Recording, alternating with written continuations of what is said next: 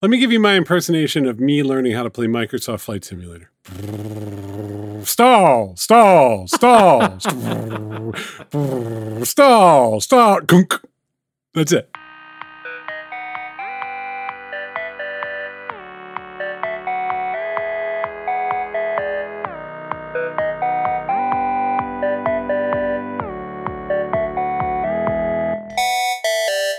Richard, How are you? how you you? doing? I'm doing well. And I miss going to the office. That's all. That's all. I Everything else is going okay. I know everything's going okay. I do too. I just want to do a, a half day offsite. Get some, you know what? I some Potbelly sandwiches. Oh, those are terrible. Come on, just just for a minute, just let's remember how it used to be, right? So it'd be like, okay, you, you spent about two weeks out, you schedule the half day offsite. Mm-hmm. Okay, you're going to work out the strategy for the digital platforms for the next six months. Clients coming in, we're going to have three or four people from Postlight side. Mm-hmm. Got to get sandwiches. Mm-hmm. Got to have coffee in the morning, bagels. Get that. It's a carb loading kind of thing, right? Because you're going to do. It's great. You know, we really shine in those situations, not to toot our horn, but we're really good in that room where there's a lot of uncertainty and people are just looking for a way forward. We're actually, I personally really enjoy that stuff, but I think we're good at it. We've got good, thoughtful people. We are Postlight at postlight.com. we got the pitch out of the way. That aside, I miss that moment when it's like kind of been building and nobody can really figure out what's happening, and then somebody goes, "Hold on a minute," and they go up to the whiteboard. This is you. You're you do this. I do this. Where it's like, what if we just Step just back. made a, second. list of three people? just, just Three circles. yeah, you draw three circles, and you're like, but what if it was like that? And everybody, everybody at that point is is really hungry. and and they're just like, yeah, oh my What god. What people don't is- know is, is if we draw more than two circles on a whiteboard, we invoice you at Postlight. That's the Uh, thing. It's absolutely real. It's absolutely. no, also, I'm kidding. um, we don't. We're incredibly generous with our advice. So, Paul, today I want to actually speak to a different audience. A slight, well, not that different, but it's probably a subset of the people that listen to this podcast, and that's leaders. Good. Well, you know what? It's also good for people to build empathy and understanding around what leaders do. So this is good for everybody. Yes, agreed. And I want to key off of an analogy that actually spawns three analogies. And That's a lot of analogy spawning. I wasn't. there, there are like three analogy sa- juniors that are very. salmon swimming upstream through the MBA program.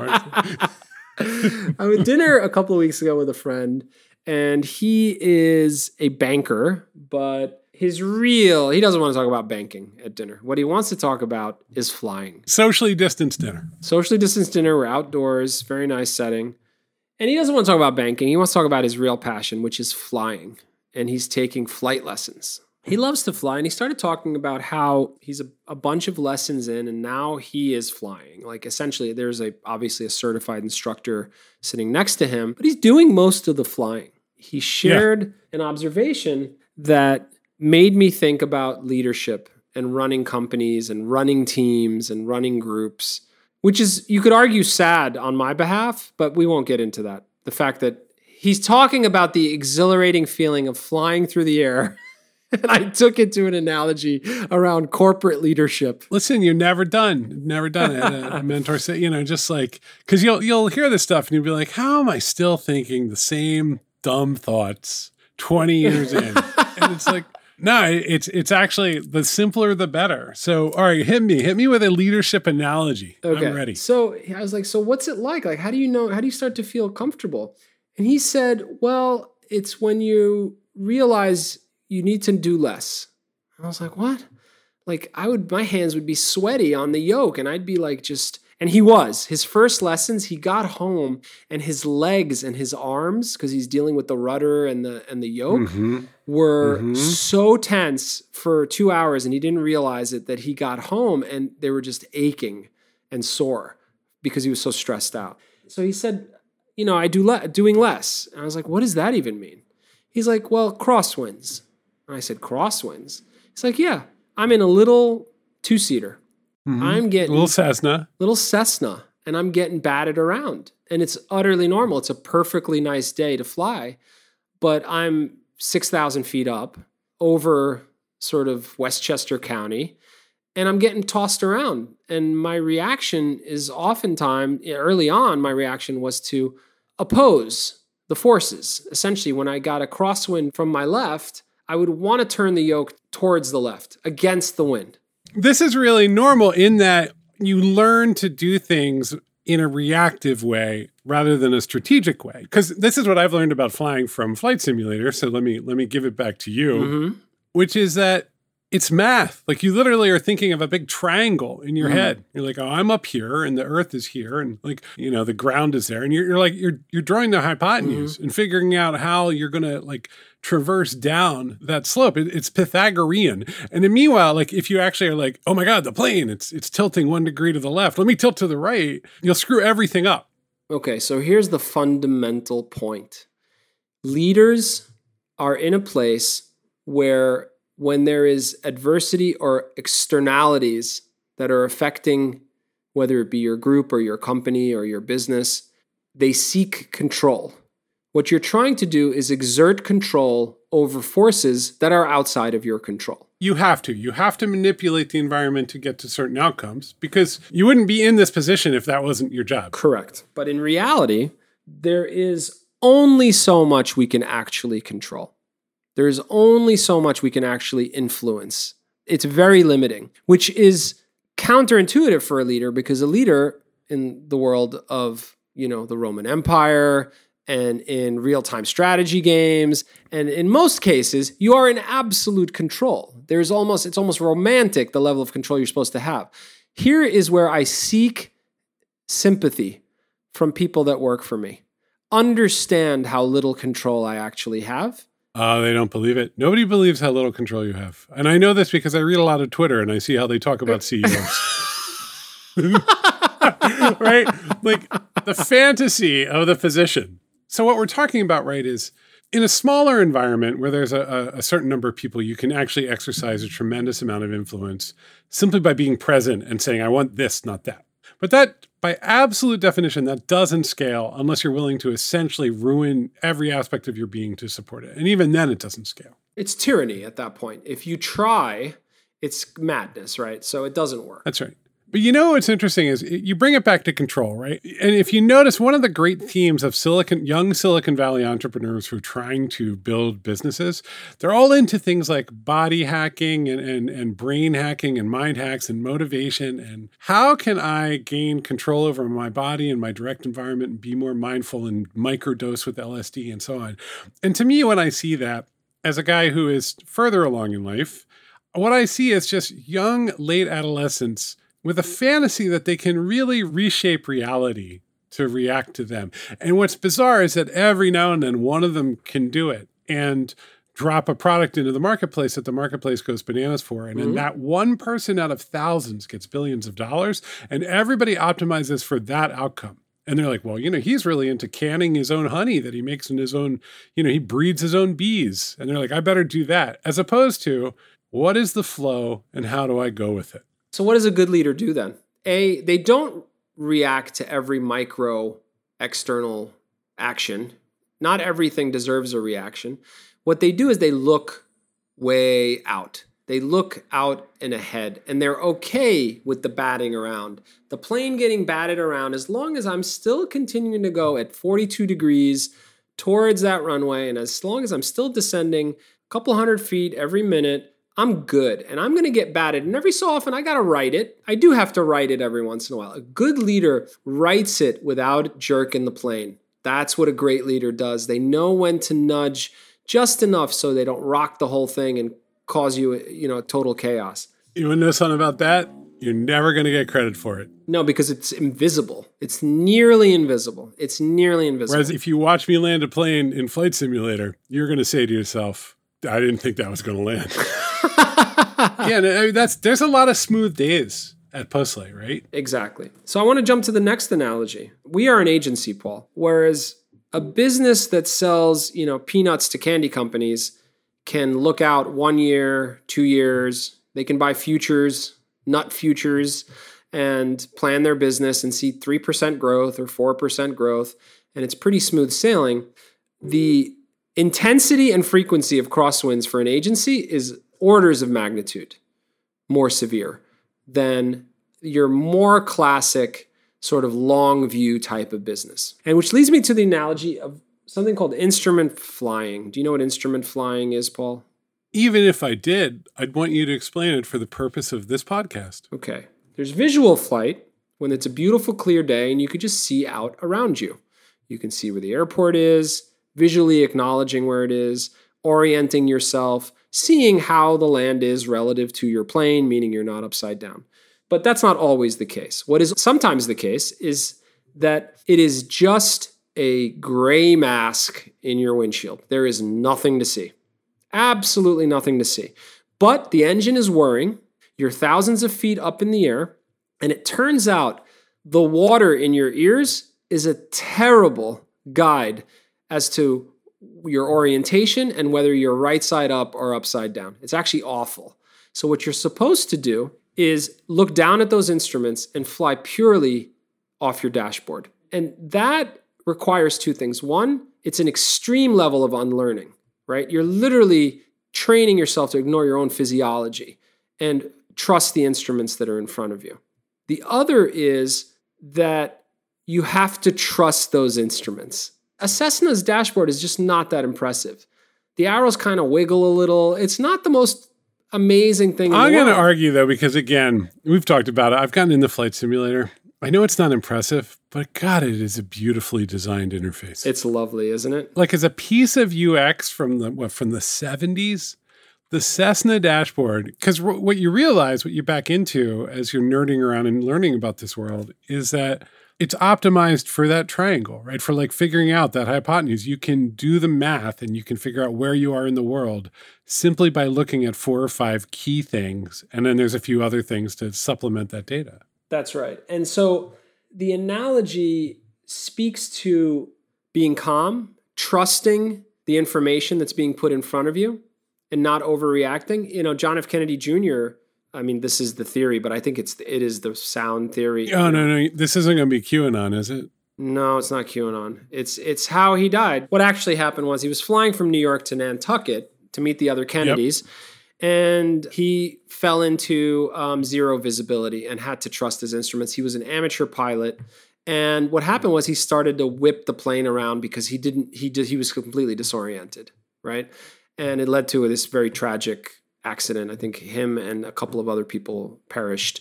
So, if you look at these first two analogies off of flying, what you're really talking about is trusting the information in front of you, not reacting to everything that comes at you immediately, and taking a long view. And if somebody out there listening has an idea of how to make that happen faster for a prospective leader or a young leader, I'd love to hear about it because it took years to internalize that, right? It's hundreds of hours of flight training to really feel comfortable enough to not have sweaty palms on the yoke and just let the instruments guide and not overreact. It takes years of experience. I've seen you as a non manager digest it very, very quickly. It was still not months, right? Here's what you have to do if you're going to grow into leadership from a non leadership type role. And when I mean leadership, I mean sort of entrepreneurial leadership as, to, as opposed to just organizational leadership. Organizational leadership to me is like, hey, you're going to run this part of the show here are the things we need, and we need quarterly results, and it's going to look like this, and you're going to have a team of 12, or it could be a team of 1,200. But ultimately, you're responsible for a thing that feeds into the larger enterprise. And I, I, feel that that is a very specific kind of craft. And then there is what we do, which is A, you know, we might make less money and have less upside than the organizational leader inside of a giant org with 1,200 directs. Like it's not about success necessarily, it's just the attitude. What has happened to me as CEO of Postlight over the last five years is that I've gotten closer and closer and closer to the actual business that we're in. Like, not the one in my head and not what people tell me an agency is, but what actually operates day to day, how the money comes in, how that gets turned into work, how that becomes products and ship. And that sounds unbelievably stupid. Like, what business did you think you were in? But you know, as you're talking about the instrument flying, I remember having conversations and many conversations about three or four years ago where people would come to us and they'd be and they'd be our friends and they would say, What are you guys doing about, you know, like machine learning? What's your plan? What's your plan about, you know, AI or about this or that? Whatever was really cool, blockchain. And I'd look at them and I'd say, you know, and I'd feel kind of weird, but I'd be like, we don't have a plan. And, and what I was seeing in my eyes, like the work of shipping products and platforms that scale, that are efficient and can be delivered quickly, is not done yet. Right? Like there's another 30 years of that before we can point to it and say, we got it.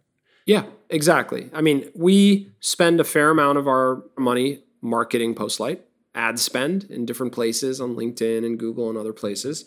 And we just want that feedback so badly. We want to know what's working and what's not. We want to we want to know Yeah. that our oh, they, spending they click on the red button, but not the blue button. Yeah. Let's get more red. Exactly. And and what you have to trust, and the truth is, you know, for us, success for us is not engagement metrics. That's not an end in of itself. That's just still a step along the way. We need you to call us and talk to us and get to know us. And And marketing Nor is there, there's no free tier sign up. there's no free convert. tier sign up exactly. So you you don't have that visibility. You got to trust your instruments. Again, this goes back to those instruments. You know, the instrument in most business cases is the proverbial dashboard of some kind for Mm-hmm. for the very senior people, but that's real. I have one remaining analogy, Paul, until you're Go completely analogied out. You know, when I was little, I wanted to be a pilot. For medical reasons, I can't be one. But I wanted Mm-hmm. to be a pilot. Do you know why? This is going to sound twisted and messed up in a lot of ways, but I'll tell you why. I don't know, actually. Okay. It wasn't the thrill of flight. I love the idea of being responsible for a lot of people Oh, interesting. when okay, I was a little I kid. get that. And you know when you're flying, Paul, and the turbulence kicks in, and then the, the captain comes on and in a very calm, relaxed way said, We're gonna hit some turbulence. Just please sit back in your seats and put your seatbelts on. And for people, most people don't fly that often. And when serious turbulence kicks in, it's scary. The message that he sends out, its tone is as important as its substance. Because he's calm and relaxed, and he is the one flying the plane, you calm down and relax. And one of the key signals for leadership, and this is why a lot of people don't become leaders, is you have to internalize that stress and communicate and be a source of calm and stability for the people in your company or in your business. Let me add to that, right? Which is so I'm a I'm a public person. I'm on this podcast, other podcasts. I tweet, I, I write. I'm in Wired, and what I've learned is that everything I say in public is utterly open to interpretation. And if Postlight in particular is a lot of people who are dependent on this firm for their livelihood. They're talented people. They could go out, go get other jobs, but they're here now. What we say when a human being hears it, they don't just hear the words at all. They hear every single shading and every aspect of it. And I think like totally true. what I've been learning over time is hey, stay transparent, be honest, be clear. Like don't we're not going to fool with that. But if there's an opportunity for optimism and good cheer and to let people know that you're excited about something, take it mm-hmm. because that will cut down on the number of potential readings. Mm-hmm. And that's actually a gift you can give to someone. Again, not a cover up. Like that's like because the reality is when when we're done with work, I still go read about databases because I have the time and freedom and I kind of love it. It's a focus for me. You and I have been talking about Flight Simulator. Like our lives are still very connected to our industry. I love this industry. I still love software for all of its terrible problems. I still can't believe I get to work in it all the time. And I think there's a part of me that felt weird being the boss and bringing that into it. Like you know am i a fraud? Should i you know am i a good enough programmer? I'm not really a designer. And, and just sort of like a kind of apologizing for existing. And then i just realized i love this. We get to do it every day. I don't have to do it. I get to do it.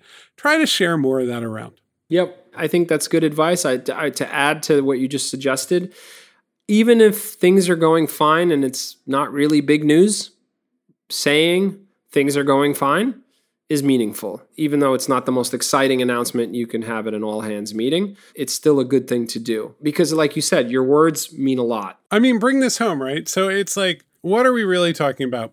We're talking about the fact, like, this metaphor actually works all the way around, which is that people imagine that you're up there with your hands on the yoke, like watching for geese to, to crash into the windshield and like turning really fast and Yeah. trying to keep the plane balanced.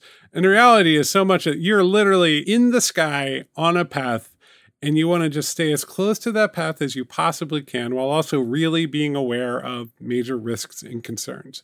And the part that you want to communicate is not how hard you're holding onto the yoke, because people know that's not good. The part you want to communicate is, I got it. Now, if you look out the window and you see an asteroid, I'd love it if you came and knocked on the on the cabin door. Yeah, let us know. Right? Like, let us know. Like, don't. That's I think where you get into trouble is when the captain is like, ah, you know, you might notice that there's an enormous fire in the middle of the plane. Like, don't be that person. But for the most part, you want to just like you're up there, you're steering, you're watching your instruments, and you're communicating clearly what's going on in a polite, respectful, and cheerful manner. What's what's crazy is I have like five more micro analogies that I'm not gonna subject you and the audience to. That's because Flight Simulator is an amazing game. I feel like the advice we've given today applies to the manager with four people, four reports, as much as it applies to someone that's running a bigger company. Oh, let's just we're gonna bundle this into a book and we'll get like some captain to write an intro. This is this is huge. Sully. We're gonna This get is- Sully to write. Tell you why, because we're gonna be able to sell it at the airport. That's what's amazing here. Paul, I hope you found this useful. Look, man, I mean, is this the greatest metaphor that ever existed? That's not the job, but it's a common frame of reference that you and I can use to talk, to remind each other to settle down, take the data in front of us, and use that to make better and better decisions as we go. And and frankly, that kind of thinking works for us. I, I don't actually don't think we need to pitch Postlight, Paul. I feel like we talked enough about Postlight in this podcast. Absolutely. If you, I mean, hello at postlight.com is the email. Postlight.com is the website. Postlight is the company. And we're a good digital strategy partner. Have a great week, everyone. Bye.